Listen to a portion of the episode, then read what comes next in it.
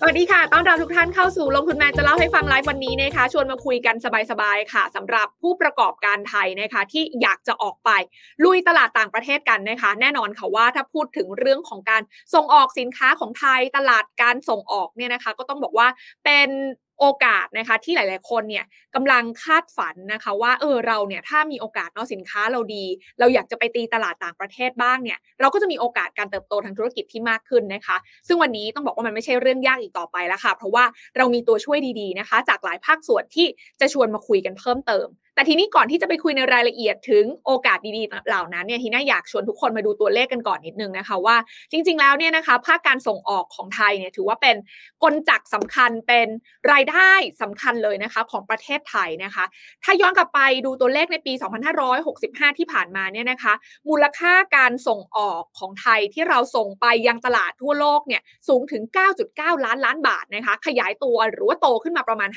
5.5%นะคะจากปีก่อนหน้า แต่แต่ตัวเลขนี้ที่ว่าเยอะแล้วเนี่ยก็ยังมีพื้นที่มีรูมในการเติบโตได้อีกนะคะเพราะว่ากระทรวงพาณิชย์เองเนี่ยก็ได้ออกมาตั้งเป้านะคะว่า มูลค่าการส่งออกตรงนี้เนี่ยสามารถทะลุมูลค่า 10 ล้านล้านบาทได้อย่างสบายๆเลยค่ะ แต่ว่า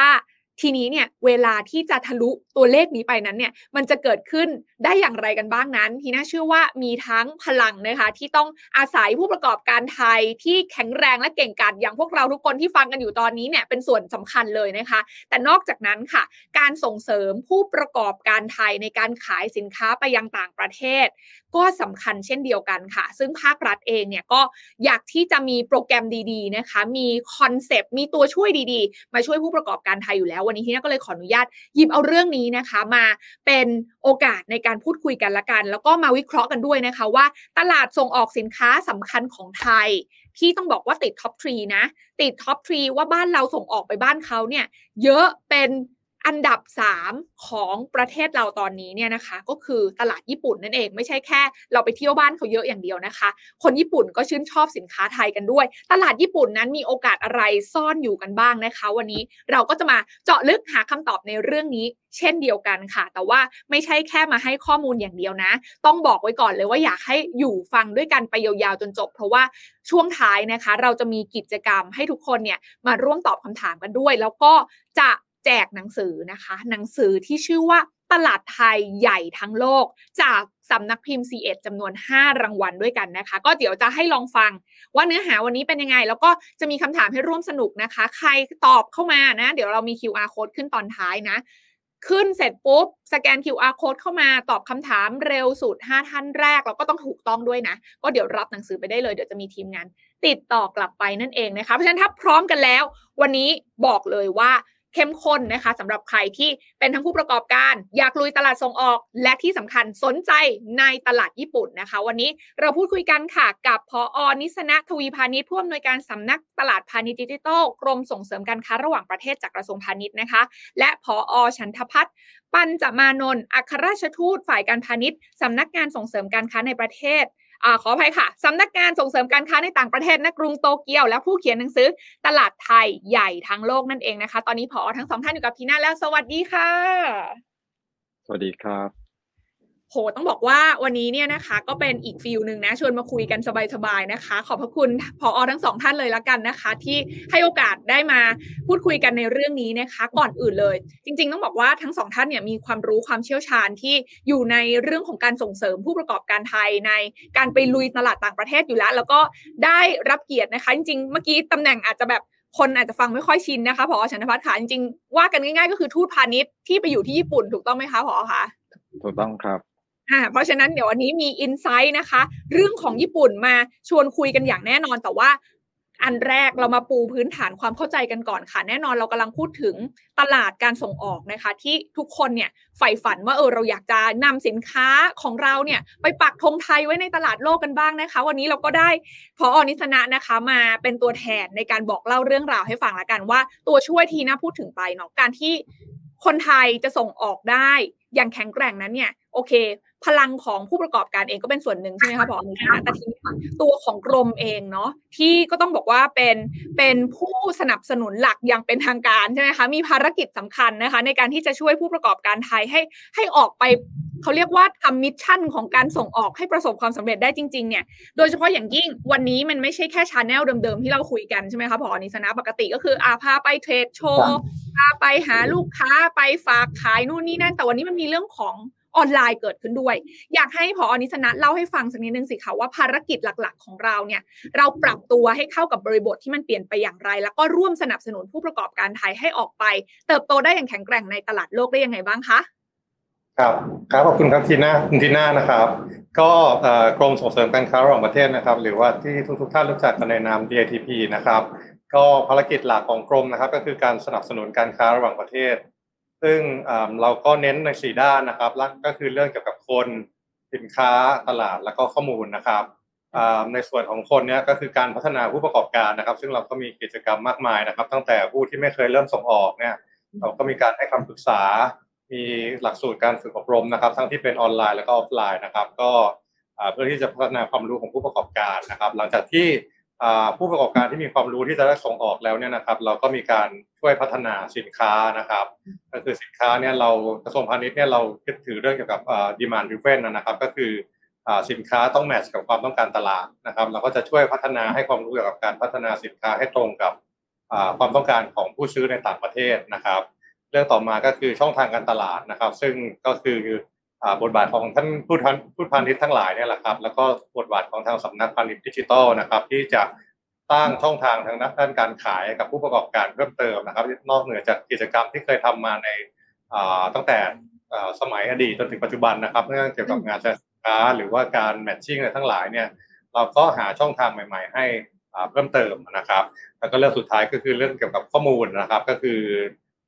อีกบทบาทของท่านทูตพาณิชย์นะครับ ก็คือการที่จะ หาข้อมูลต่างๆ มาเป็นข้อมูล support สำหรับผู้ประกอบการที่สนใจนะครับ ว่าตลาดญี่ปุ่นเนี่ยเขาสนใจตลาดนี้สินค้าอะไรที่เหมาะสม ผู้ผู้บริโภคชอบอย่างไง หรือว่าตลาดออนไลน์อย่างอเมซอนเนี่ยจะต้องเตรียมความพร้อมยังไงบ้างนะครับ ก็เข้าสู่สำนักพาณิชย์ดิจิทัลนะครับสำนักตลาดพาณิชย์ดิจิทัลเนี่ยก็มีบทบาทในเรื่องเกี่ยวกับการพัฒนาช่องทางทางด้านออนไลน์ให้กับผู้ประกอบการนะครับ เราก็มีเครื่องมือของเราที่เราทำมาประมาณ 10กว่าปีแล้วนะครับ ชื่อว่า thaitrade.com นะครับก็จะเป็นแพลตฟอร์มสำหรับคล้ายๆ Alibaba นะครับแพลตฟอร์ม B2B ที่จะให้ผู้ประกอบการที่เป็นผู้ส่งออกที่เป็นสมาชิกของกรมนะครับ ได้พบกับซื้อผู้นำเข้าทั่วทั่วโลกนะครับ อันนี้เป็นแพลตฟอร์มที่เรามีความภูมิใจมาก เพราะว่ามันจะมีเรื่องเกี่ยวกับ credibility นะครับ คือเรามีการ verify ผู้ประกอบการที่เป็นสมาชิกของกรม แล้วเราก็มีการ verify ด้วยว่าผู้นำเข้าเนี่ยมีตัวตนจริงไหมเป็นบริษัทหรือเป็นอะไรนะครับ โดยที่ทางสำนักงานในต่างประเทศประมาณ 58 แห่งของเรานะครับ เป็นผู้ที่ช่วยคัดกรองให้นะครับ แล้วก็มีการ match กันในลักษณะ B2B ผ่านแพลตฟอร์มออนไลน์ของเรานะครับ แล้วก็เครื่องมือใหม่ที่เราทำมาได้ประมาณ2อสปีนะครับ ก็คือโครงการที่เรียกว่า TOPTHAI นะครับ เป็นการหาตลาดเพิ่มเติมในแพลตฟอร์มที่ มีชื่อเสียงในต่างประเทศนะครับ แต่ว่าจะมีอุปสรรคสำหรับผู้ประกอบการ ในเรื่องเกี่ยวกับต้นทุน หรือว่าเรื่องเกี่ยวกับกฎระเบียบต่างๆนะครับ เราก็ใช้โครงการ TOPTHAI นะครับ มาช่วยเพิ่มเติมจุดอ่อนของผู้ประกอบการให้นะครับอืมน่าสนใจมากค่ะ เพราะว่าสิ่งที่ผอนิสนะกำลังจะบอกเราก็คือ ณวันนี้เนี่ยกรมส่งเสริมการค้าระหว่างประเทศ ไม่ใช่แค่ส่งเสริมการค้าระหว่างประเทศอย่างเดียวและ แต่ว่าเรายัง เขาเรียกว่า implement ด้วยใช่ไหมคะ ช่วยให้ผู้ประกอบการไทยสามารถเข้าถึงตลาดต่างประเทศได้จริงๆ ภายใต้ 4 คอนเซปต์ 4 เสาหลักเนาะทั้งเรื่องของคน เรื่องของสินค้า เรื่องของช่องทาง แล้วก็เรื่องของข้อมูลถูกต้องไหมคะผอ.นิสนะคะเนาะซึ่งจริงๆแล้วเนี่ยสำนักที่ ผอ.ดูแลอยู่ก็คือสำนักการตลาดใช่ไหมเนี่ยนะสำนักสำนักตลาดพาณิชย์ดิจิตอลเออ คือพูดง่ายๆก็คือเรื่องอีคอมเมิร์ซทั้งหลายถูกไหมคะ ชื่อไทยยากจังแต่ว่าพอเป็นอีคอมเมิร์ซแล้วก็เข้าใจง่ายขึ้น ก็คือดู channel ที่เป็นเรื่องของการซื้อขายออนไลน์เนี่ยแหละ ซึ่งก็เป็นแบบเหมือน channel ที่สำคัญมาก ๆ เลยในเวลานี้ แล้วก็จะทำให้ผู้ประกอบการไทยเข้าถึงตลาดในต่างประเทศได้ง่ายขึ้นด้วยนะคะ ซึ่งอย่างที่ผอ.นิสนาบอกไปเมื่อสักครู่จริง ๆ แล้วแพลตฟอร์มแรกก็ถือว่าประสบความสำเร็จเป็นอย่างดีก็คือ thaitrade.com อันนี้เป็นเหมือนแบบ B2B ถูกไหมคะ ฝั่งกรมก็ช่วยสกรีนทั้งฝั่งคนคนที่จะขายออกไป ส่วนเราก็มีพี่ๆท่านท่านๆ ทูตพาณิชย์ทั้งหลายที่ช่วยสกรีนหนึ่งในนั้นก็คือผอ.ฉันทวัฒน์ด้วยใช่ไหมคะที่ที่จะช่วยดูเรื่องของการซื้อขายนะคะ กับปาร์ตี้ฝั่งตรงข้ามที่เป็นผู้ซื้อต่างประเทศให้มันสอดคล้องกัน แล้วก็ทำให้ผู้ประกอบการไทยไปไปได้ในระยะยาว อันนี้ก็เป็นแพลตฟอร์มหนึ่งแต่ทีเนี้ยแพลตฟอร์มนั้นเป็น B2B เนาะวันนี้มีอีกหนึ่ง โปรเจกต์ที่ชื่อว่าท็อปไทยเออชื่อดีมากเลยอะ่ะ ก็คือเหมือนแบบเป็นแพลตฟอร์มที่จะพาเอกชนชาวไทย SME ทั้งหลาย ไปอยู่บนแพลตฟอร์มออนไลน์ ดัง ๆ อะไรพวกนี้ถูกไหมคะ อย่างแบบTaobao Tmall Amazon อะไรอย่างนี้นะเข้าใจถูกไหมตรงนี้ ใช่ครับก็อ่าอย่างที่อ่าทุกคนทราบกันนะครับ คือค่ะเดี๋ยวนี้มันเริ่มที่จะไม่ใช่ B2B แล้วนะครับ เรื่องเกี่ยวกับอ่า direct to consumer หรือว่า B2C ทั้งหลายนะครับ มันเป็นเทรนด์ที่อ่า เปิดโอกาสให้กับผู้ประกอบการรายเล็กรายย่อยทั้งหลายนะครับ ที่จะสามารถทำธุรกิจอ่า cross border ได้นะครับ โดยที่อาศัยแพลตฟอร์มอ่าที่คุณทีน่าพูดมาทั้งหลายนะครับในแพลตฟอร์มเนี่ยอันดับหนึ่งก็คือ amazon.com แน่นอนนะครับ แล้วก็ Tmall นะครับค่ะอืมสิ่งเหล่านี้นะครับทำให้ทางกรมส่งเสริมการค้าระหว่างประเทศเนยนะครับ ก็เลยอ่าพยายามหาเครื่องมือใหม่ๆ เพื่อที่จะช่วยผู้ประกอบการรายเล็กรายย่อย ซึ่งก็ถือว่าเป็นอ่า สัดส่วนที่สำคัญมากๆสำหรับเศรษฐกิจของไทยนะครับ มากกว่า 80กว่าเปอร์เซ็นต์เนี่ยก็คือ SME ใช่ไหมครับ เราก็พยายามที่จะหาช่องทางให้กับเกี่ยวกับ SME เนี่ยได้ทดลองตลาดออนไลน์ต่างประเทศนะครับอ่าโดยการที่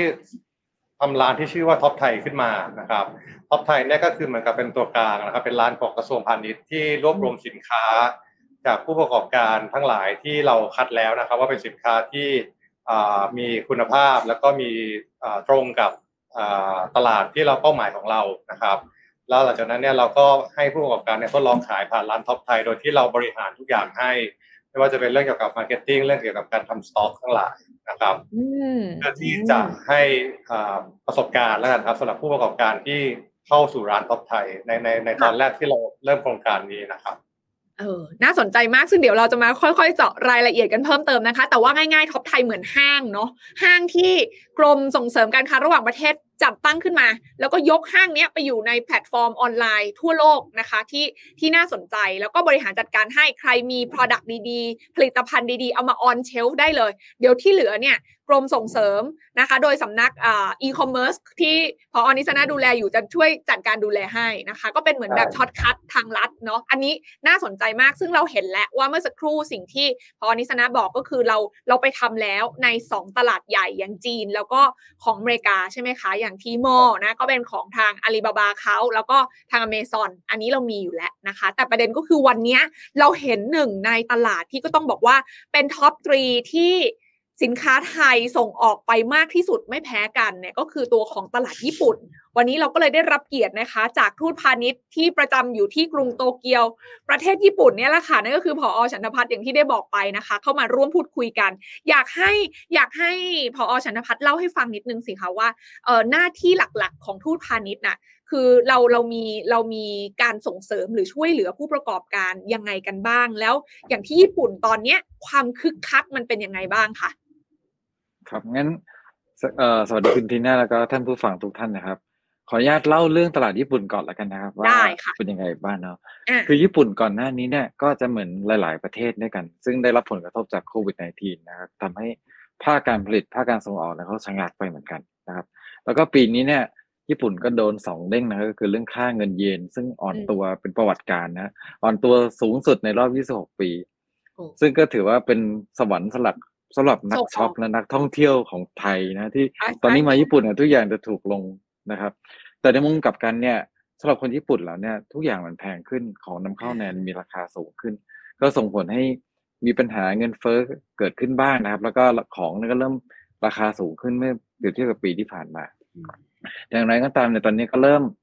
มีทิศทางที่ดีขึ้นหลาย ๆ อย่างด้วยกันนะครับ อันแรกก็คือโควิด -19 ตอนนี้มันเริ่มคลี่คลายลงแล้วปัญหาดังกล่าว ตอนนี้นักท่องเที่ยวหลั่งไหลเข้ามาสู่ประเทศญี่ปุ่นนะครับ ไม่ใช่เฉพาะแค่คนไทยซึ่งมาจำนวนมากแล้วนะครับ ตอนนี้จากทั่วโลกเนี่ยเริ่มมาที่ญี่ปุ่น แล้วก็รัฐบาลเขาเองเนี่ยก็มีการ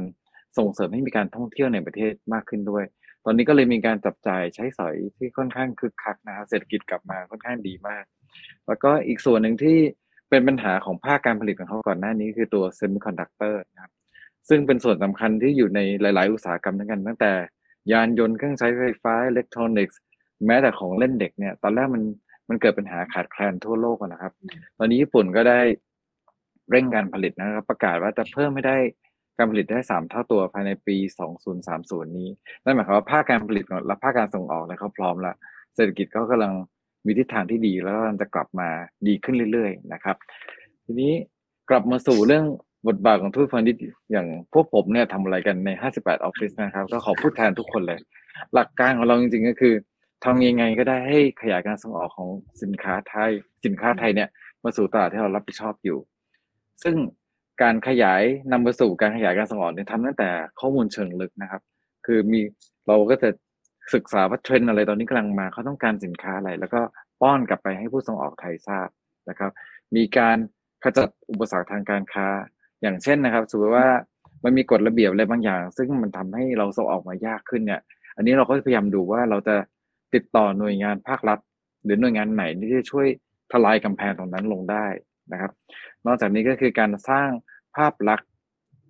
ที่ดีของสินค้าไทยให้เป็นที่รู้จักในตลาดที่เราดูแลอยู่นะครับ และที่สำคัญคือทำเรื่องโปรโมชั่นด้วยทำไงก็ได้ทำให้มีกิจกรรมส่งเสริมการขายเขาใช้สินค้าไทยมากขึ้นกว่าเดิม แล้วก็ที่สำคัญอีกอย่างนึงคือการมองหาช่องทางใหม่ๆนะทำให้สินค้าไทยเนี่ยสามารถหลั่งไหลเข้าสู่ตลาดที่เรารับผิดชอบอยู่ได้ ซึ่งตลาดออนไลน์นี่ก็เป็นหนึ่งช่องทาง ซึ่งกำลังมาแรงในญี่ปุ่น แล้วก็หลาย ๆ ที่ทั่วโลกนะครับเราก็ explore ช่องทางนี้อยู่กันนะครับ เออ น่าสนใจมากสิ่งที่พอชันทพัฒน์พูดก็คือจริง ๆ แล้วตอนเนี้ยญี่ปุ่นกลับมาคึกคักแล้ว แต่ประเด็นของเขาก็คือว่าค่าเงินเยนมันอ่อนมากนะ จริง ๆ วันเนี้ยถูกต้องเลยคือคนไทยน่าจะไปเที่ยวญี่ปุ่นอย่างแฮปปี้มากขึ้นใช่ไหมคะยี่สี่ยี่ห้าบาทก็ได้ร้อยเยนแล้วถูกปะจากแต่ก่อนนี้แบบต้องเกือบสามสิบนะคะ แต่ว่าในมุมกลับกันอะคือฝั่งของญี่ปุ่นเองอะถ้าค่าเงินเขาอ่อนขนาดเนี้ยโอเคฝากของคนญี่ปุ่นที่ส่งออกก็จะเอนจอยถูกไหมเพราะว่าสินค้าญี่ปุ่นก็จะโอ้คนคอนซูมกันง่ายได้มากขึ้นนะคะเข้าถึงกันง่ายขึ้น แต่ว่าฝั่งของการนำเข้าสิก็จะหนักเลย ทีนี้มันก็เลยกลายเป็นโอกาสของเรา in a way เหมือนกันถูกไหมว่าเออถ้าสมมติเรามีสินค้าที่ดีราคาที่เหมาะสม ให้คนญี่ปุ่นสามารถซื้อไปบริโภคได้ อันนี้มันก็จะเป็นโอกาสในช่วงเวลานี้ที่ที่ที่ท่านผอได้เล่าให้เราฟังกันไป แต่ทีเนี้ยในโรของทูตพาณิชย์อย่างที่ท่านผอเล่าให้ฟังว่าจริงๆแล้วเนี่ยทูตพาณิชย์ที่กระจายตัวกันอยู่ใน 58 สำนักทั่วโลกเนี่ยก็คือพยายามช่วยผลักดันทุกอย่างแหละ ทั้งในเชิงของตัวบทกฎหมาย ตัวของอุปสรรคอะไรต่างๆ ที่มีหรือว่าแม้กระทั่งขยายสู่ช่องทางใหม่ๆ อันนี้ก็จะเป็นโรที่เราช่วยผู้ประกอบการไทยที่อาจจะอยู่ไกลถูกไหมคะเราอาจจะไม่ค่อยเข้าใจเนาะว่า ในพื้นที่หรือในประเทศนั้นที่เรากำลังจะเข้าไปอะมันมีเงื่อนไขมีกฎเกณฑ์กติกาหรือว่ามีช่องทางอะไรบ้าง อันนี้เราเราเรียกว่าเป็นเหมือนแบบ one stop service แบบนั้นได้ไหมคะ ในการที่จะช่วยเหลือผู้ประกอบการทีน่าทีน่าสรุปแบบนี้ได้ไหมคะ ได้เลยครับ ผมคิดว่าทูตพาณิชย์นี่มีหน้าที่ทำไงก็ได้ให้สินค้าเราส่งออกมาได้ เพราะฉะนั้นมันช่องทางแต่ละประเทศก็จะไม่เหมือนกัน แล้วแต่บริบทของแต่ละประเทศนะครับก็คิดว่าเป็น one stop service ใครอยากจะขายสินค้าอะไรมาที่ญี่ปุ่น สมมุติที่ผมดูแลอยู่ก็มาที่นี่ได้เลยครับก็จะมีคำแนะนำให้ครับ ได้ เดี๋ยวจะกลับมาคุยกันต่อว่าแล้วแบบอินไซต์ในการไปขายสินค้าที่ญี่ปุ่นมันมีอะไรกันบ้างนะคะ ทีนี้ขออนุญาตกลับมาที่พอนิสนานิดนึงค่ะว่า อย่างตัวของการส่งออกเนี่ยต้องยอมรับเนาะว่าก่อนหน้าเนี้ย เวลาที่ผู้ประกอบการมองว่าเราจะออกไปขายสินค้าที่ต่างประเทศอะค่ะ เราจะรู้สึกว่าเฮ้ยเราต้องใหญ่ก่อน เราต้องเป็นแบบของมีแบรนด์ มีโรงงานขนาดใหญ่แล้ว ถึงจะออกไปข้างนอกได้ เพราะว่าโอเค มันก็อาจจะเงื่อนไขเยอะรายละเอียดเยอะใช้เงินลงทุนสูงถูกไหมคะ แต่ณวันนี้ที่น่าเชื่อว่าพอการเกิดขึ้นของอีคอมเมิร์ซอะมันทำให้ ผู้ประกอบการรายเล็กที่มีศักยภาพอะหรือรายกลางอะที่ก่อนหน้านี้ดูไม่แน่ใจ แต่ไม่อยากใช้เงินลงทุนเยอะก็สามารถเข้าถึงโอกาสในต่างประเทศได้ด้วยเช่นเดียวกัน อยากให้พอนิสนะเล่าให้ฟังถึงเทรนด์นี้นิดนึงสิคะว่า เรามองเห็นผู้ประกอบการไทยขนาดเล็กและกลางที่อยากไปตลาดเนี้ยมันมีมากขึ้นขนาดไหน แล้วอย่างสำนักอีคอมเมิร์ซเองอะเข้ามามีส่วนช่วยในการผลักดันช่วงที่ผ่านมาอย่างไงบ้างคะ ครับครับก็ตลาดอีคอมเมิร์ซเนี่ยครับก็ทุกคนก็น่าจะทราบครับว่ามันโตขึ้นในอัตราที่ค่อนข้างสูงมากๆตั้งแต่มีโควิดด้วยเนี่ยนะครับก็คือจากข้อมูลเนี่ยบอกว่าปัจจุบันนะครับปี 2563ให้66 ครับขอโทษทีมูลค่าตลาดนี่อยู่ที่ประมาณ 6.3 ล้านล้านเหรียญสหรัฐนะครับ แล้วก็ภายในเวลาอีกไม่กี่ปีนะครับภายใน2อสปีเนี่ยมูลค่าตลาดจะเกิน 7.5 ล้านล้านเหรียญสหรัฐนะครับ ก็คือ เขาคิดว่ามันจะเป็นประมาณสัดส่วนประมาณ 24%นะครับ ของมูลค่าการจับจ่ายทั่วโลกนะครับ ก็คือสัดส่วนในการซื้อสินค้าที่ร้านค้ากับอีคอมเมิร์ซเนี่ย มันค่อยๆแคบเข้ามาเรื่อยๆนะครับ แล้วก็คิดว่าภายในปี 2030 เนี่ยอาจจะอยู่ที่ประมาณ 40%ที่ซื้อสินค้าผ่านอีคอมเมิร์ซนะครับ ซึ่ง cross border e-commerce เนี่ยก็เป็นส่วนหนึ่งที่โตตาม e-commerce ทั่วโลกไปด้วยนะครับ ก็คือปัจจุบันเนี่ยจากที่ผมมีข้อมูลเมื่อกี้ 6.3 ล้านล้านเนี่ยเป็นมูลค่า cross border e-commerce อยู่ที่ประมาณปัจจุบันนั้นอยู่ที่ประมาณ 15%ใช่ไหมครับ แล้วก็โอกาสเนี่ยยังเพิ่มขึ้นอีกมากอีกประมาณเกือบ30%ที่จะโตขึ้นเป็นสัดส่วนที่ขึ้นเพิ่มขึ้นมานะครับ เราก็เห็นว่าผู้ประกอบการที่เป็นกลุ่ม SME เนี่ยเริ่มมีการขายสินค้า ผ่านแพลตฟอร์มตั้งแต่เริ่มจากในแพลตฟอร์มในประเทศก่อนนะครับ อย่างเช่น Shopee Lazada เนี่ยก็มียอดขายเพิ่มขึ้นเรื่อยๆนะครับ ในส่วนที่เป็นแพลตฟอร์ม cross border e-commerce เนี่ยก็ประเทศไทยเนี่ยเรามีเป้าหมายไว้ว่าเราภายในปี 2570 นะครับ จะมีสัดส่วนการส่งออกผ่าน cross border e-commerce ประมาณ 20%ของมูลค่าส่งออกทั้งหมดครับก็ ถือว่าค่อนข้างที่จะโตเร็วมากนะครับ ค่ะ อ่าเออ อันนี้อันนี้น่าสนใจในเชิงของมูลค่าของตลาดอีคอมเมิร์ซเนาะมันเติบโตทั่วโลกอันนี้ไม่มีใครเถียงชัดเจนนะคะ โดยเฉพาะอย่างยิ่งอย่างของบ้านเราเองเนี่ยตัวของ cross border e-commerce ที่ก็คือเป็นการส่งออกผ่านช่องทางของ e-commerce เนี่ยมันก็จะเติบโตอย่างชัดเจนผ่านการผลักดันเนาะเพราะว่าเมื่อภาครัฐเห็นแล้วว่าช่องทางนี้มันใช่ก็จะดันกันอย่างเต็มที่นะก็เลยคาดหวังว่า 20%ของมูลค่าการส่งออกทั้งหมดจะต้องมาจาก ช่องทางอีคอมเมิร์ซนั่นแหละในปี 2570 นะคะ ก็อีกอีก 4 ปีเท่านั้นเองนะ แต่ทีนี้ในเชิงของผู้ประกอบการกันบ้างล่ะคะ อย่างที่ที่น่าถามไปเมื่อสักครู่ค่ะพอว่าจริง ๆ แล้วก่อนหน้านี้จะคิดว่าแบบเออมันน่าจะเป็นโอกาสของรายใหญ่อย่างเดียวหรือเปล่า แต่ว่าณวันนี้ผู้ประกอบการภาคเอกชน รายกลางรายเล็ก SME ทั้งหลายในบ้านเราอะสนใจหรือว่ามีความพร้อมมากขึ้นไหมในมุมของของกรมที่ได้ที่ได้พูดคุยกับผู้ประกอบการในช่วงที่ผ่านมา หรือเห็นสแตทที่ผ่านมาเป็นยังไงบ้างคะ ครับก็ผู้ประกอบการนะครับมีความตื่นตัวมากนะครับ เราจัดกิจกรรมในหลายๆในหลายรูปแบบนะครับทั้งกิจกรรมที่เป็นการอบรมให้ความรู้ แล้วก็กิจกรรมในในสถานที่ incubation ในเชิงลึกนะครับ ร่วมกับแพลตฟอร์ม อย่างเช่น Amazon หรือว่า eBay อะไรพวกนี้นะครับ ก็มีผู้ประกอบที่ให้ความสนใจนะครับ อย่างในปีนี้เนี่ยทั้งออนไลน์ออฟไลน์ในผู้ประกอบการเข้ามารับฟังเกินกว่าพันรายนะครับ ก็ถือว่าเยอะมาก เพราะว่าในในร้านค้าของท็อปไทยเองปัจจุบันเนี่ยครับมีผู้ประกอบการที่ขายสินค้าในท็อปไทยแล้วประมาณ 1,000 รายนะครับ แล้วก็มีรายใหม่ ๆ ที่มารับฟังจากการจัดกิจกรรม cross border e-commerce ที่เป็นลักษณะของการ สัมมนาหรือว่าการให้ความรู้นะครับก็อีกพันกว่ารายนะครับก็คิดว่าในอนาคตเนี่ยจะต้องอมีผู้ประกอบการที่เข้าร่วมโครงการเพิ่มขึ้นอีกมากนะครับแล้วก็ปัจจุบันเนี่ยเขาบอกว่า large platform นะครับ offer new ways to start a business ก็คือพวก amazon.com หรือว่าอาลีบาบาก็นะครับ มันเป็นโอกาสสำหรับผู้ประกอบการรายย่อยนะครับ ที่จะมีเวทีการค้าโดยที่สามารถหาตัวตน สินค้าของตัวเองที่มีจุดแข็งนะครับ แข่งกับรายใหญ่ ๆ ได้นะครับก็เป็นเทรนด์ของโลกนะครับที่ผู้ประกอบการรายย่อยเนี่ยสามารถแข่งขันได้โดยที่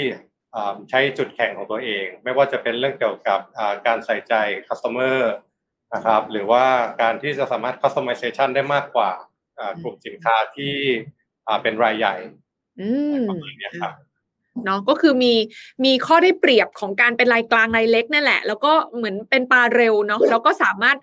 ปรับตัวให้สอดคล้องกับแพลตฟอร์มด้วยนะคะ อันนี้คือตัวเลขที่ก็ต้องบอกว่าผู้ประกอบการไทยเนี่ยโอ้โหตอนนี้มีความพร้อมมากขึ้นละที่จะออกไปตลาดต่างประเทศกัน ซึ่งจริงๆอย่างที่ผอ.อ่า นิสนาได้เล่าไปเนาะว่าตัวของท็อปไทยจริงๆแล้วเนี่ยก็เป็นเหมือนแพลตฟอร์มตรงกลางเนี่ยแหละเหมือนเป็นห้างที่เราสร้างขึ้นมา เราไปปักธงไว้ละ อย่างตลาดจีนตลาดอเมริกา แต่ทีเนี้ยวันเนี้ยเราจะมาเปิดตลาดใหม่ ให้ผู้ประกอบการไทยได้มีโอกาสไปปักธงไทยด้วยเช่นเดียวกันนะคะ ก็คือตลาดญี่ปุ่น อยากให้ผอ.นิสนาเล่าให้ฟังนิดนึงดิค่ะว่าทำไมถึงต้องเป็นตลาดญี่ปุ่นคะมันมันมีโอกาสอะไรมีความเซ็กซี่อะไรซ่อนอยู่ในตลาดนี้คะครับก็อย่างแรกเลยนะครับ เราเริ่ม โครงการ TOPTHAI เนี่ยครับเราเลือกตลาดที่สำคัญที่สุด 2 อันดับแรกก่อนก็คือจีนกับอเมริกา ซึ่งเป็นตลาดอีคอมเมิร์ซอันดับหนึ่งและก็สองที่มีมูลค่ามากที่สุดในโลกใช่ไหมครับสัดส่วนรวมกันเนี่ยก็เกินกว่า 40%นะครับ ซึ่งหลังจากที่เราลองทดลองในตลาดที่เราคิดว่าเป็นตลาดใหญ่ แล้วก็ตลาดที่มีศักยภาพสำหรับสินค้าไทยแล้วเนี่ยเราก็คิดว่าเราแข็งแกร่งในระดับหนึ่งแล้วล่ะครับ ก็อยากจะไปในตลาดที่ มีความอะไรนะครับ มี market size เป็นอันดับสามอันดับสี่บ้างนะครับ อันดับสามก็คือสหราชอาณาจักรนะครับ ซึ่งก็เป็นเป้าหมายต่อไปของเราเหมือนกัน แต่ว่าญี่ปุ่นเนี่ยมีข้อที่เราน่าสนใจก็คือสินค้าของประเทศไทยเนี่ยมีความได้รับความนิยมอยู่แล้วนะครับในกลุ่มผู้บริโภคญี่ปุ่น ซึ่งเขาก็มาเที่ยวประเทศไทยเยอะเหมือนกันในแต่ละปีใช่ไหมครับ แล้วก็ที่ที่ผ่านมาเนี่ยการส่งออกสินค้าไทยไปญี่ปุ่นเนี่ยก็ ติด top 5 นะครับก็จริงๆ ญี่ปุ่นก็อยู่ในอันดับที่ 3 ของตลาดส่งออกของประเทศไทย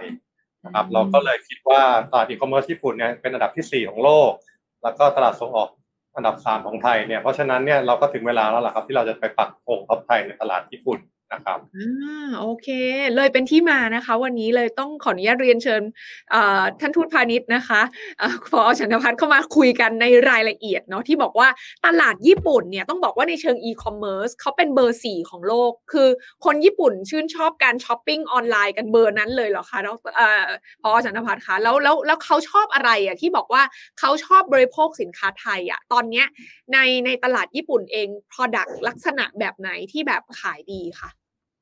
ครับ เอ่อสำหรับตลาดอีคอมเมิร์ซก่อนนะครับเขาญี่ปุ่นเนี่ยมีประชากรประมาณ 130 ล้านคนนะครับ แล้วก็เข้าถึงอินเทอร์เน็ต 118 ล้านคน ซึ่งถือว่าเป็นอัตราที่สูง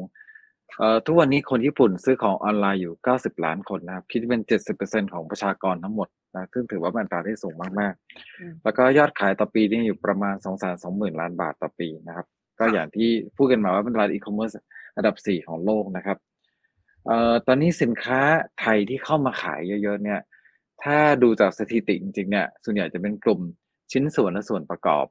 ที่ใช้ในส่งตามอุตสาหกรรมต่างๆยานยนต์ เครื่องจักรกล เครื่องใช้ไฟฟ้าเป็นต้นนะครับแต่จริง ๆ เนี่ยสินค้าไทยที่กำลังมาแรงที่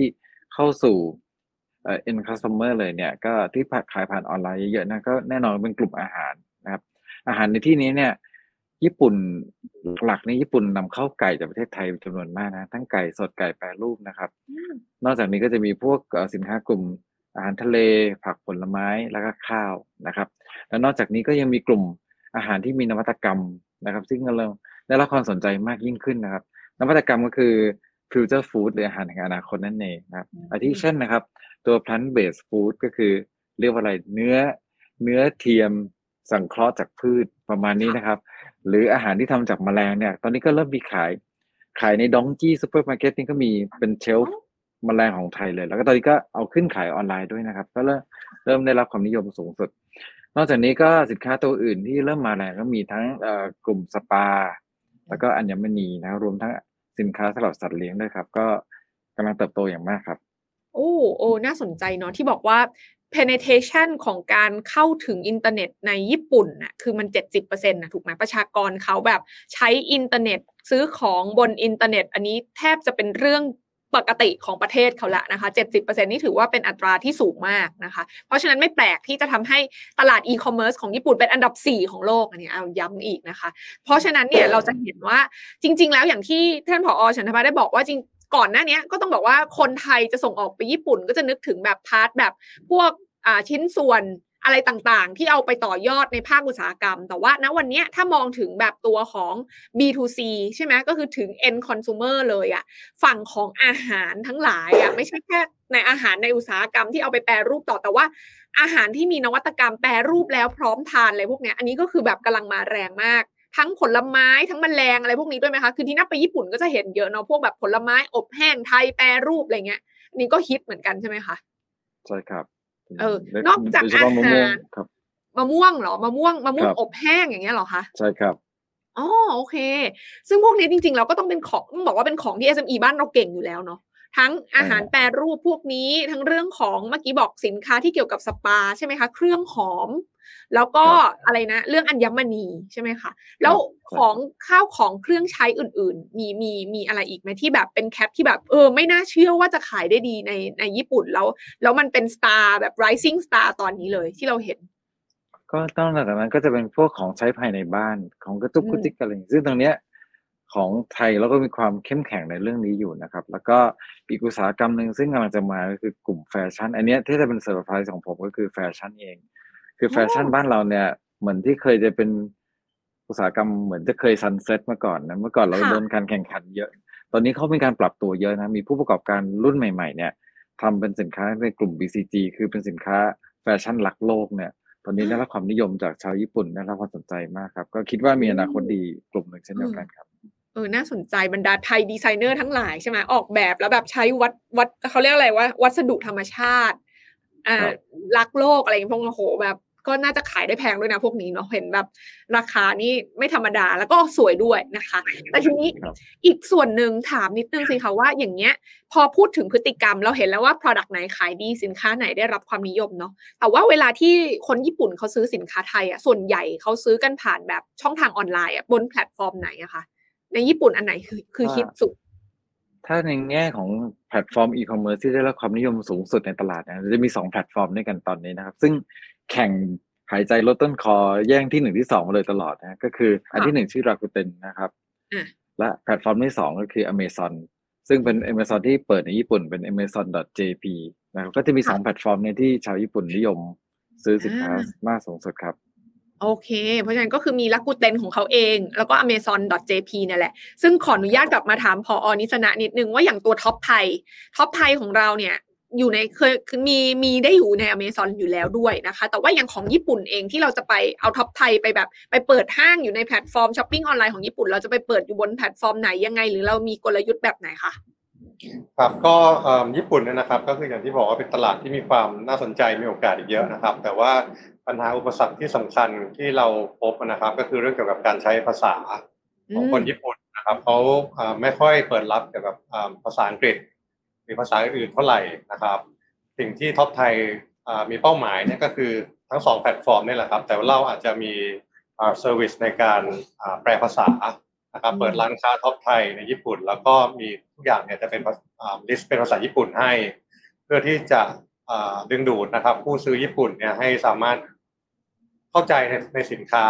concept ทั้งหลายของสินค้าในร้าน TOPTHAI แล้วก็เลือกซื้อสินค้าได้ตรงตามความความต้องการของเขานะครับอ่าเออเอออันนี้อันนี้อันนี้ตรง pain point เลยค่ะ จริง ๆ ด้วย เพราะว่าคนอาจจะนึกไม่ค่อยถึงว่าเออเราอยากส่งออกปกติ เราก็ส่งไป B2B อะไรอย่างเงี้ยเราก็สื่อสารกันภาษาอังกฤษได้เนาะแต่ว่าพอเราจะไปเจาะตลาด B2C ซึ่งซึ่งมันแบบ โอ้โห คนญี่ปุ่นเขาก็มีพฤติกรรมของเขาว่าเขาชอบอ่านภาษาญี่ปุ่นนะเราก็ต้องปรับตัวให้เข้ากับตัวของผู้บริโภคด้วย ซึ่งท็อปไทยนี่คือเราสมมติว่า SME เข้าไป list product อยู่ในท็อปไทยนี่คือทำให้หมดเรื่องผสมภาษา การสื่อสารอะไรพวกนี้นะคะ ซึ่งก็จะอยู่ทั้งสองแพลตฟอร์มเลยถูกไหมคะ คือทาง Rakuten แล้วก็ Amazon.jp ก็ก็เข้าใจว่าทางทางอ่าท่านทูตพาณิชย์ที่ญี่ปุ่นนะครับกำลังอ่าเจรจากับทั้งสองแพลตฟอร์มอยู่นะครับ เพื่อที่จะ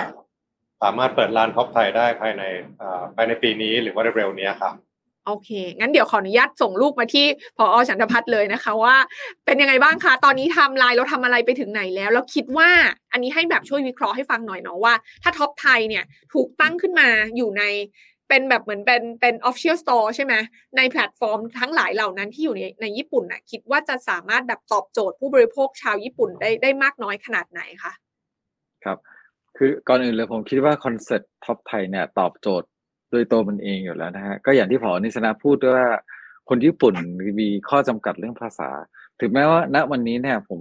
จากที่อยู่มาผมรู้สึกว่าภาษาอังกฤษโดยรวมของคนรุ่นใหม่เนี่ยดีขึ้นแล้วนะครับสามารถคุยติดต่อสื่อสารได้ก็ตาม แต่ด้วยพฤติกรรมนะครับเวลาเขาซื้อของออนไลน์เนี่ยเขาจะไม่ซื้อผ่านแพลตฟอร์มต่างชาติ เขาต้องยังอ่านคอนเทนต์อะไรเป็นภาษาญี่ปุ่นอยู่เพราะฉะนั้น เราก็กลับมาอย่างที่ผมเล่าให้คุณทีน่าฟังว่ามันมีสองแพลตฟอร์มยักษ์ใหญ่เนี่ยอืมว่าเราจะไปอันไหนก่อนดีนะครับ ก็ได้ศึกษาแล้วนะครับ ก็ได้ทดลองเอ่อบางเอ่อเป็นโปรเจกต์แล้วนะครับร่วมกับ Rakuten นะครับทำไมถึงเลือก Rakuten นะผมมีความรู้สึกว่านี่คือแพลตฟอร์มสัญชาติญี่ปุ่นแท้ๆเลยนะครับ ก็คิดว่าน่าจะน่าจะมีโอกาสเข้าถึงคนญี่ปุ่นได้ได้มากกว่านะ ก็เลยลองดู สิ่งที่เราได้ลองทำก่อนนะก็คือเราทำเป็นหน้า เป็นหน้าเพจ ขายสินค้าไทยนะครับ โดยรวบรวมสินค้าซึ่งอยู่ในตลาดญี่ปุ่นอยู่แล้วเนี่ยที่เคยขายช่องทางออฟไลน์เดิมๆเนี่ยเอามารวมกันขายในช่องทางออนไลน์นะครับ เราใช้ชื่อหน้าเพจนี้ว่า Thai Fair in Rakuten นะครับ ซึ่งมีกำหนดเปิดหนึ่งปีนะครับ แล้วก็ทางออฟฟิศผมเนี่ยก็ได้ทำงานร่วมกับทีมของ Rakuten เนี่ยในการคัดเลือกสินค้าที่คิดว่ามีศักยภาพสูงนะขึ้นมาขายในหน้าดังกล่าวนี้นะครับ แล้วก็ตั้งเป้าว่า อ่ออยากจะได้ปีหนึ่งอยากจะสร้างยอดขายได้อย่างน้อย15ล้านบาท ก็คือลองเป็นเป็นไพลอต pilot เนอะลองนำลองไพลอตครับ แล้วก็เราคัดเลือกสินค้ามาได้995รายการค่ะก็ต้องบอกว่าfeedback ออกมาดีเกินคาดมากๆนะครับ เราเปิดตัวเมื่อเดือนพฤษภาคมที่ผ่านมา เดือนแรกเดือนเดียวเนี่ย เราสร้างยอดขายไปได้ 46 ล้านเยนนะครับ คิดเงินบาทคือ 11.5 ล้านบาท ในเดือนเดียวนะจากที่เลยเคยตั้งเป้าไว้ทั้งปี 15 ล้านบาทเนี่ย ตอนนี้เราคิดว่า ภายในเดือนเนี้ยมิถุนายนเนี้ก็คงถึงได้แล้ว achieve goal แล้วนะครับ ก็ค่ะคิดว่าน่าจะเป็นแพลตฟอร์มที่ตอบโจทย์ได้ดีนะครับตอนนี้ก็จะมาศึกษาแล้วว่าทำยังไงถ้าจะช่วยสินค้า SME รายใหม่ๆ เนี่ย ให้เข้ามาส่งจากประเทศไทยมาขายในช่องทางนี้ได้แล้วก็จัดตั้งเป็นหน้าร้านท็อปไทยได้ ก็ต้องมีคุยเรื่องด้านโลจิสติก การชำระเงินอะไรอื่นๆอีกครับ ก็คิดว่าสนใจเรื่องดัก u เตนก่อนเลยครับ อ่าโอเค คือตอนนี้จริงๆ เราเราเรามีลองเปิดนำร่องไปแล้วใช่ไหมคะ กับแบบเหมือนรูปแบบเหมือนเป็นเหมือนเป็นเพจก่อนเนาะยังไม่ได้แบบเซตครับเป็นจะไม่ได้ตัวเป็นห้างหน้าท็อปร้านไทยที่ใช่สวยครับงาม ถูกไหมยังไม่มีหน้าร้านแต่ว่าไปทดลองตลาดก็ถือว่า feedback ดีมากเลยนะคะ ใน Rakuten ก็จะเน้นเอาตลาดเอาเอาแพลตฟอร์มนี้ก่อนแหละ เพราะว่าน่าจะตอบโจทย์ความรักชาติของคนญี่ปุ่นได้เป็นอย่างดี แต่ว่าอเมซอนเองก็มีแผนเหมือนกันด้วยใช่ไหมคะว่า ถ้ามีโอกาสก็ก็จะมีท็อปไทยใน amazon.jp ด้วยใ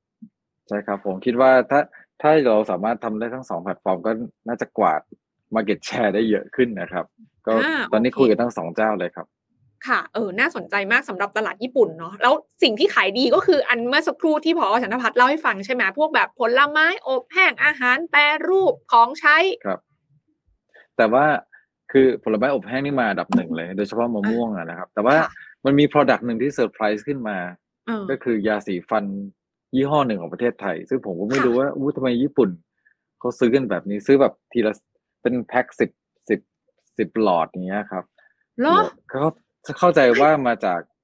เขานิยมดูหนังดูซีรีส์ไทยนะโดยเฉพาะพวกซีรีส์บอยเลิฟเนี่ยก็มีโฆษณาแฝงเข้าไปก็เลยเป็นที่นิยมมากขึ้นนะครับ ก็เดี๋ยวคิดว่าตรงนี้น่าจะเป็นสิ่งที่ผลักดันต่อด้วยเช่นเดียวกันครับ เฮ้ยน่าสนใจอะเพราะปกติเวลาที่เราไปพูดถึงของญี่ปุ่น เราชอบใช้ของญี่ปุ่นด้วยซ้ำถูกปะสำหรับคนไทยใช่ไหมอืคะมรู้สึกว่าอืมเอ้ยแบบอย่างแบบตัวอะไรนะ ยาสีฟันปกติก็ไปซื้อตามร้านเก็บเวลาไปเที่ยวก็ซื้อกลับมาอะไรเงี้ยแต่เขาดันชอบยาสีฟันบ้านเรา เออแปลกแปลกแปลกซึ่งอย่างที่ผอ.ฉันทพัฒน์บอกก็คือดูแล้วมันน่าจะมาจากตรงที่เขาเสพความบันเทิงในบ้านเราค่อนข้างเยอะหลังๆ ก็พวกซีรีส์วายอะไรพวกนี้ใช่ไหมคะใช่ครับ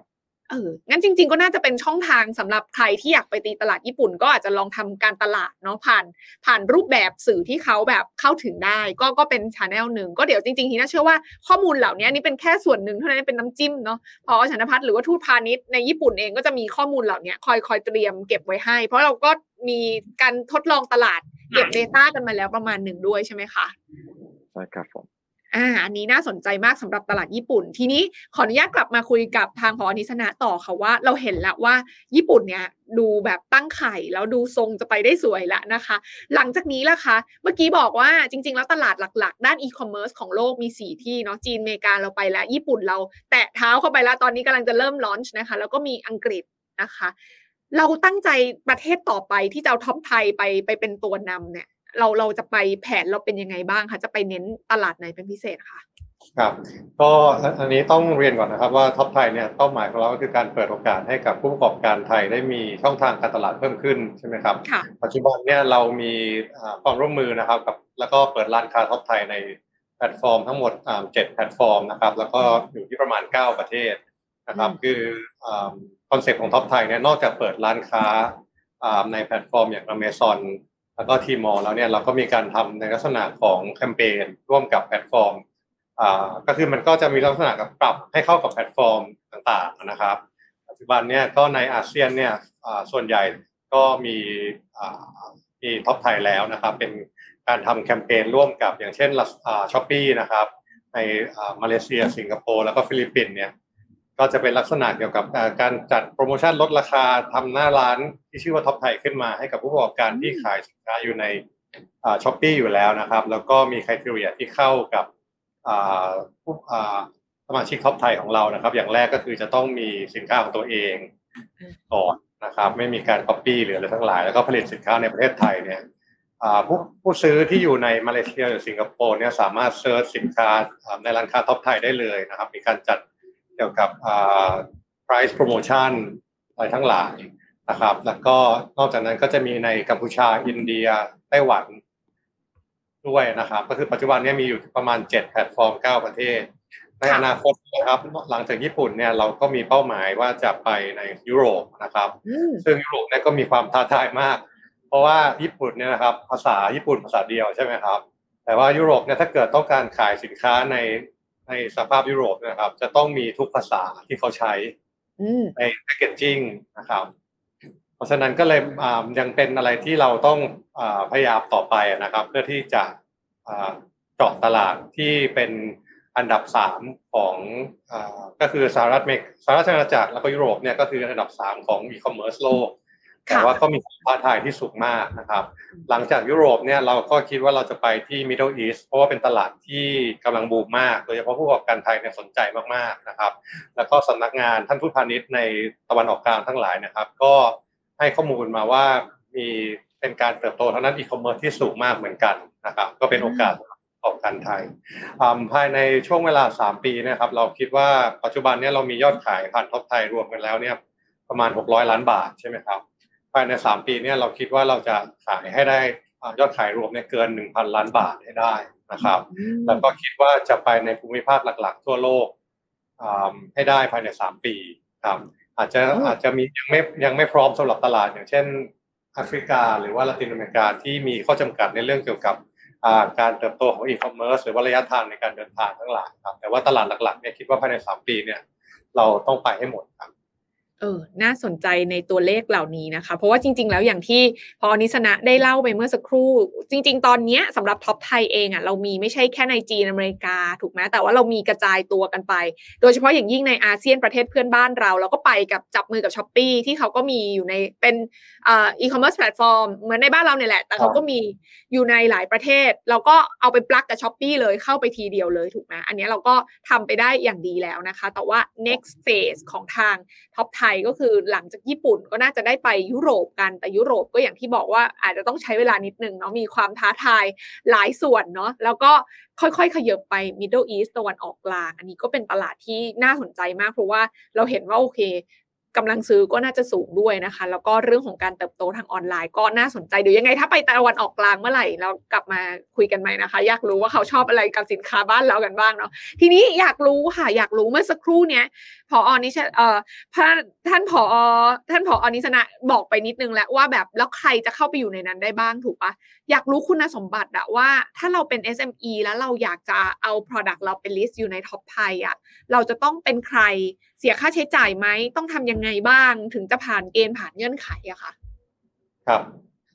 อย่างแรกเลยนะครับ เรื่องเกี่ยวกับการทำอีคอมเมิร์ซเนี่ยสิ่งที่สำคัญในการจะขายสินค้าได้ก็คือความมั่นใจของผู้ซื้อใช่ไหมครับ เพราะฉะนั้นผู้ที่จะเอ่อเข้ามาขายในร้านท็อปไทยเนี่ยเราไม่มีค่าใช้จ่ายนะครับ เราเป็นภาครัฐเราก็สปอร์ตให้ทุกอย่าง แต่ว่าคุณก็จะต้องเป็นนิติบุคคลนะครับ มีการจดทะเบียนนิติบุคคลของกระทรวงพาณิชย์เพื่อที่จะสามารถตรวจสอบได้นะครับ แล้วก็มีสินค้า เป็นของตัวเองนะครับ หรือว่ามีใบอนุญาตขายสินค้าของผู้ผลิตนะครับมีเอกสารรับรองเกี่ยวกับบริษัทนะครับคอมพานีทั้งหลาย ก็เราก็ให้ความสำคัญเกี่ยวกับเรื่องเกี่ยวกับมาตรฐานนะครับความมั่นใจของผู้ซื้อเนี่ยฉะนั้นจะต้องมีมาตรฐานเกี่ยวกับออย GMP ห้าสับหรือว่าห้าล้านตามตลาดที่ขายสินค้าไปนะครับแล้วก็ที่สำคัญก็คือจะต้องเป็นสมาชิกของกรมส่งเสริมการค้าระหว่างประเทศนะครับ หรือว่า thaitrade.com ซึ่งการเป็นสมาชิกของกรมเนี่ยไม่ยากครับ แค่มาทำกิจกรรมร่วมกับกรมนะครับ แล้วก็เป็นนิติบุคคลเนี่ยเราก็สามารถสมัครเข้าเป็นสมาชิกกรมได้ครับ อืมซึ่งทุกอย่างครับผมไม่ไม่ได้มีค่าใช้จ่าย ไม่มีครับไม่มีขอเสริมนิดนึงครับเมื่อกี้ลืมไปนอกจากShopee แล้วเนี่ยนะครับ ปีนี้เรายังมีความร่วมมือเพิ่มขึ้นกับ Lazada ด้วย แล้วก็ยังมีค่ะแพลตฟอร์มใหม่ ๆ เพิ่มขึ้นนะครับ ก็คือเราจะขยายแพลตความร่วมมือกับแพลตฟอร์มอย่างอ่า Lazada eBay หรือว่าแพลตฟอร์มอ่า ในประเทศต่างๆ ที่ท่านทูตพาณิชย์แนะนำมาด้วยครับโอ้ น่าสนใจมากอะและที่สำคัญฟรีด้วยนะคะ เพียงแค่คุณเป็นนิติบุคคลเนาะ แล้วก็มีการผลิตที่มีมาตรฐาน ได้รับมาตรฐาน ก็สามารถมาสมัครเข้าร่วมเป็นสมาชิกของกรมส่งเสริมการค้าระหว่างประเทศใช่ไหม แล้วก็สามารถส่งสินค้าเข้ามา อันเนี้ยทางทางกรมหรือว่าทางสำนักอีคอมเมิร์ซจะต้องคัดเลือกอีกรอบหนึ่งไหมคะ หรือว่าเราใช่ครับเราเราเรามีการตรวจสอบคัดกรองครับ เพื่อความมั่นใจของผู้ซื้อครับอ่าโอเค เราก็จะคัดเลือกสินค้าที่คิดว่าเหมาะกับตลาดนั้นๆ ด้วยหรือเปล่า หรือว่าอย่างสมมตินะ สมมติทีน่าเป็นผู้ประกอบการแล้วทีน่ามี Product หนึ่งทีน่าคิดว่าโอ้อยากจะส่งออกไปหลาย ๆ ประเทศเลย แต่ไม่รู้จะไปเริ่มต้นที่ประเทศไหนดีอะเราสมัครเข้ามาในโครงการเนี้ยแล้วแล้วเราปรึกษาทางกรมหรือทางสำนัก ให้ช่วยแนะนำตลาดให้ หรือว่าเราบอกเราอยากจะไปทุกประเทศเลยอะไรเงี้ยมันมันมัน มันมีการให้คำปรึกษา หรือการให้โซลูชันในในเชิงนี้ด้วยไหมคะมีครับมีคือทางทางกรมเนี่ยนะครับ มีการให้คำปรึกษาเกี่ยวกับอ่าผู้ที่สนใจในตลาดต่างๆนะครับ เรามีข้อมูล support กับอ่าสำนักงานในต่างประเทศของเราอ่าทั้ง 58สำนักงานนะครับ แล้วก็มีอ่าผู้เชี่ยวชาญที่อ่าในในสินค้าแล้วก็ในตลาดต่างๆนะครับ ที่จะให้คำปรึกษาว่าสินค้าของท่านผู้ประกอบการท่านนี้เนี่ยเหมาะกับตลาดไหนอ่า พร้อมหรือยังที่จะไปตลาดต่างประเทศ อาจจะต้องมีการปรับรูปแบบอะไรบ้างอะไรทั้งหลายนะครับ รวมถึงข้อมูลเกี่ยวกับการทำอีคอมเมิร์ซเนี่ยคือในในแต่ละแพลตฟอร์มเนี่ยที่ไม่ได้เป็นสมาชิกของท็อปไทยเนี่ยนะครับ ท่านก็สามารถขอคำปรึกษาเราได้ แล้วก็สามารถแนะนำได้เหมือนกันว่าสินค้าของท่านเหมาะกับแพลตฟอร์มในลักษณะนี้ไหม มันมีต้นทุนค่าใช้จ่ายแฝงอะไรบ้างที่ท่านจะต้องทราบต้องเตรียมความพร้อมให้รู้อ่ารู้เอาไว้ในการทำธุรกิจออนไลน์ต่างประเทศนะครับอืมโอเค เยี่ยมเลย เพราะฉะนั้นเนี่ยแล้วถ้าไม่รู้ว่าจะเริ่มต้นยังไง เอาเดินไปหาเลย เดินไปหาสำนักของพอนิสนะนี่แหละนะคะแล้วคุณเดินเข้าไปก่อนว่า เอ๊ะเรามี Product แล้วนะ สมัครเป็นสมาชิกเรียบร้อยอยากจะไป เราคุยกันก่อนว่า Product เราจะไปทางไหนเริ่มยังไงก่อนดี อันนี้ก็เป็นครับโซลูชันหนึ่งหรือว่าระหว่างทางที่เรากำลังทำกระบวนการสมัครอยู่นะคะ แล้วเราอยากจะสำรวจตัวเองว่า เอ๊เราเนี่ยควรจะไปหาโอกาสที่ตลาดไหน หรือทำตัวอย่างไรให้เหมาะกับโอกาสใหม่ ๆ ที่มันเปลี่ยนแปลงไปตามบริบทของโลกที่เปลี่ยนตามเนี่ยนะคะ วันนี้ก็ต้องบอกว่านอกเหนือจากเอออฉันทพัฒน์จะเป็นทูตพาณิชย์ของญี่ปุ่นแล้วนะคะ ยังเป็นผู้เขียนหนังสือด้วยนะคะ แล้วก็เอาประสบการณ์นะคะที่ได้ดูแลช่วยเหลือผู้ประกอบการไทยมา สกัดให้เป็นข้อมูลแบบ how to แบบ เอ่อเขาเรียกว่าอะไรนะ อ่านปุ๊บจบปั๊บทำได้ทันทีใช่ไหมตลาดไทยใหญ่ทั้งโลกใช่ไหมคะพอฉันทพัฒน์คะอยากให้เล่าให้ฟังหน่อยสิคะว่าทำไมทำไมเราถึงมองว่าตลาดไทย ตลาดของไทยโอกาสของเมืองไทยจริงๆแล้วมันใหญ่ทั้งโลก มันมันใหญ่ยังไงมันอยู่ตรงไหนยังไงบ้างคะครับขอบพระคุณครับก็เริ่มจากที่มาของหนังสือนะครับก็ต้องบอกว่าค่ะแก่นของหนังสือฉบับเนี้ยมาจากรายงานของทูตพาณิชย์ที่มาจากทั่วโลกนั่นเองนะครับ แล้วก็มาผนวกกับประสบการณ์ของผมที่ผมก็ อยู่ในแวดวงส่งออกทั้งภาครัฐและภาคเอกชนเนี่ยมามากกว่า 20 ปีเนี่ย เราก็ได้เห็นนะครับ ผู้ส่งออกในหลายระดับเลยตั้งแต่มือใหม่หัดขับไปจนถึงมืออาชีพที่ประสบความสำเร็จสูงเนี่ยนะครับ ก็อยากจะนำส่งข้อมูลที่อ่านแล้วเข้าใจง่าย ๆ แล้วก็สามารถเอาไปใช้ได้ทันทีนะครับ ว่าอะไรที่คนประสบความสำเร็จเขาทำไมเขาถึงประสบความสำเร็จนะครับ ซึ่งหนึ่งในนั้นเนี่ยผมว่าหัวใจสำคัญก็คือการที่เขาเนี่ย มองตลาดก่อนการผลิตสินค้า อย่างที่พออนิสนะใช้คำว่าเป็น demand demand driven นะว่าตลาดต้องการอะไรก่อน แล้วค่อยค่อยเริ่มพัฒนาสินค้าขึ้นมา มันก็เลยจะขายได้นะครับ เพราะฉะนั้นเอ่อคำพูดนี้ demand driven หลายๆคนอาจจะเคยได้ยินคุ้นหูมาบ้างแล้วเราคุณต้องมองตลาดก่อนนะ แต่ผมว่าสิ่งที่ทุกคนอยากจะรู้ที่สุดนะ แล้วก็คือว่าแล้วถ้าตลาดต้องการอะไรล่ะใช่ไหมครับก็จะได้จะได้ผลิตได้ ซึ่ง ถ้าถามคำถามนี้กับผมเนี่ยก่อนหน้านี้เนี่ยมันค่อนข้างจะตอบยากสักหน่อยเพราะว่าอืมความต้องการในตลาดโลกเนี่ยมันหลากหลายมากๆเลยนะก่อนหน้านี้นะครับ ถ้าเรามองความต้องการความแตกต่างทางด้านช่วงอายุของคน เพศชาติศาสนาและอื่นๆอีกมากมายเนี่ย มันมีความต้องการหลากหลายไม่รู้จบเลย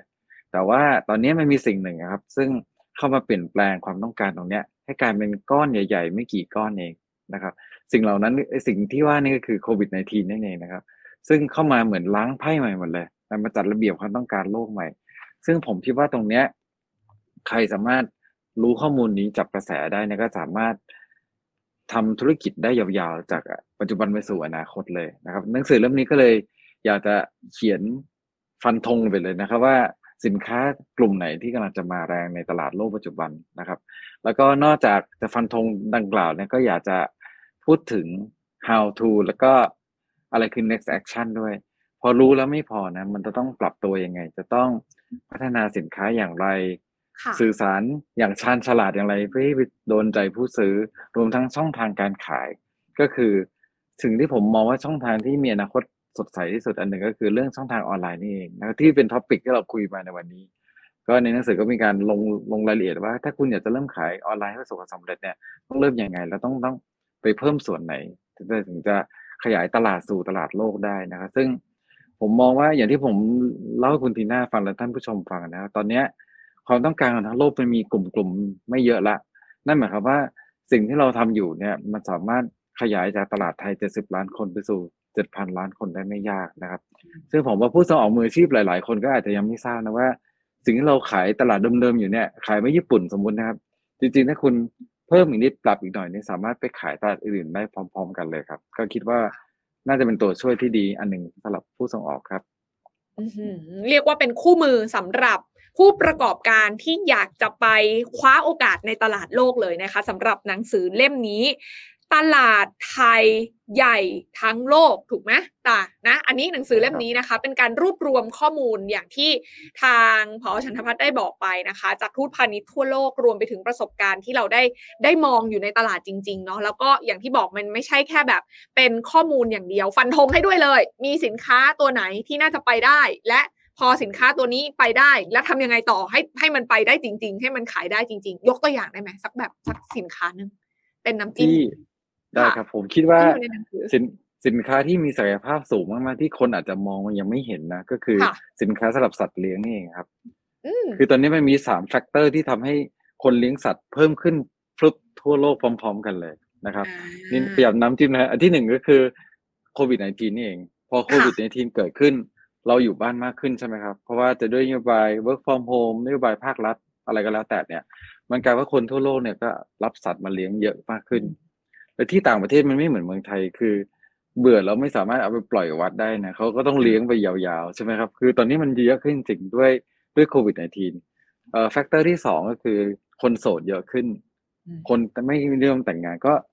แก้เหงาด้วยการเลี้ยงสัตว์ กลุ่มที่สามก็คือผู้สูงอายุที่เยอะขึ้นค่ะก็เลี้ยงทั้งแก้เหงา แล้วก็ใช้ประโยชน์ด้วยในการจูงไปนู่นไปนี่ก็นี่เป็นผมว่าถ้าเราเคยทำอาหารคนเนี่ยจริงพลิกนิดเดียวนะ มาทำสำหรับสัตว์ด้วยคือ สินค้าสำหรับสัตว์เนี่ยไม่ใช่แค่อาหารนะครับ มีตั้งแต่สายจูงพวกที่นอน มี service อะไรต่างๆ มากมายที่ต่างประเทศมี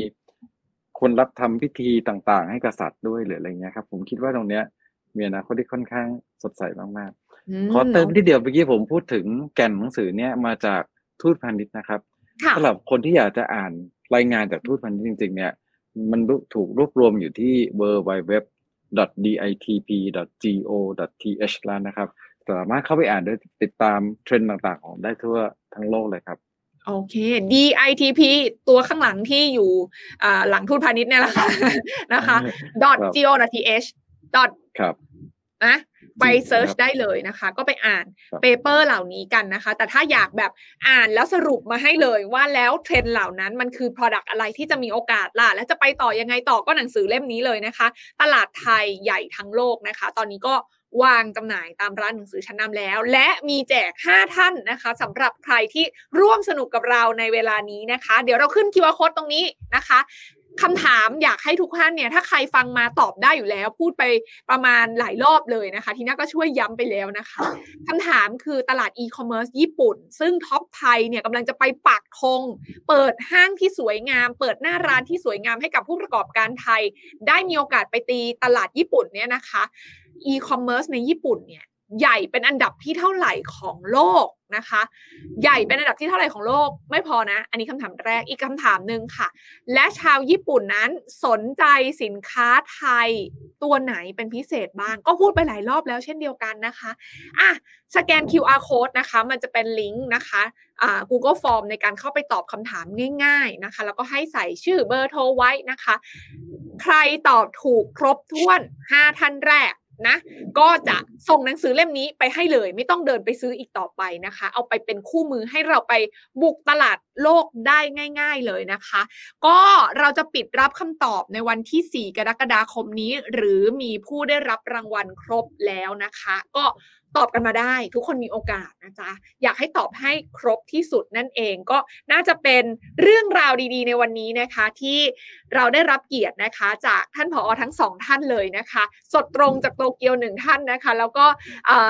ท่านผอสำนักอีคอมเมิร์ซเรียกอีคอมเมิร์ซแล้วกันนะ จะได้จำง่ายๆนะคะผอนิสนะขานะคะ ก็มาเล่าให้ฟังเนาะถึงโอกาสของผู้ประกอบการไทยในการจะไปปักธงไทยในตลาดโลกกันนะคะ ผ่านช่องทางของอีคอมเมิร์ซนี่แหละ กับแบรนด์กับโปรเจกต์เราเรียกเป็นอะไรโครงการ หรือว่าเป็นชื่อร้านเนาะ TOPTHAI ดีไหมคะผอนิสนะคะให้จำว่า TOPTHAI คือหน้าร้านใช่ไหมใช่ครับอ่าใช่ครับ เพราะฉะนั้นทุกคนมีโอกาสนะคะ ก็เข้ามาร่วมสมัครกันได้ หรือใครสนใจรายละเอียดเพิ่มเติมอย่างไรเนี่ยก็ search search TOPTHAI ได้เลยไหมคะท่านผออ่าได้ครับท็อปไทยแล้วก็ DTP ครับอ่า TOPTHAI หรือ DITP หรือเข้าไปครับอ่าน research หรือว่าที่ท่านผอฉันทพัฒน์บอกก่อนก็ได้ ถูกไหมครับหรือว่าจะเข้าเว็บอ่าของกรม DTP ก็ได้นะครับค่ะแล้วมันก็จะมีลิงก์ไปที่ thaitrade.com/topthai ครับ โอเค thaitrade.com/topthai นะคะ ก็หวังครับเป็นอย่างยิ่งว่า เราจะได้เห็นผู้ประกอบการไทยเอาไปเชิดใช้ในตลาดโลกได้มากยิ่งขึ้นนั่นเองวันนี้ ขอบพระคุณทั้งสองท่านเป็นอย่างสูงสำหรับการพูดคุยแบบสนุกสนานกันในวันนี้ เดี๋ยวยังไง มีโอกาสหน้ามีตลาดอะไรใหม่ๆน่าสนใจชวนมาคุยกันใหม่นะคะ ขอบคุณมากเลยค่ะ ครับโอเคครับ และนี่คือทั้งหมดของลงทุนแมนจะเล่าให้ฟังในวันนี้ที่ชวนผู้ประกอบการไทยมาฟังข้อมูลไอเดียการเขาเรียกว่าทำธุรกิจดีๆในตลาดต่างประเทศกันนะคะ แล้วก็อย่าลืมมาร่วมกันนะคะอตอบคำถามนะคะ ร่วมสนุกกันใครตอบได้ครบก็รับไปเลยนะคะ หนังสือตลาดไทยใหญ่ทั้งโลก5ท่านนั่นเอง วันนี้หมดเวลาลงแล้ว EP หน้าจะชวนคุยเรื่องอะไร เดี๋ยวรอติดตามกันได้ทีหน้าลาไปก่อนสวัสดีค่ะ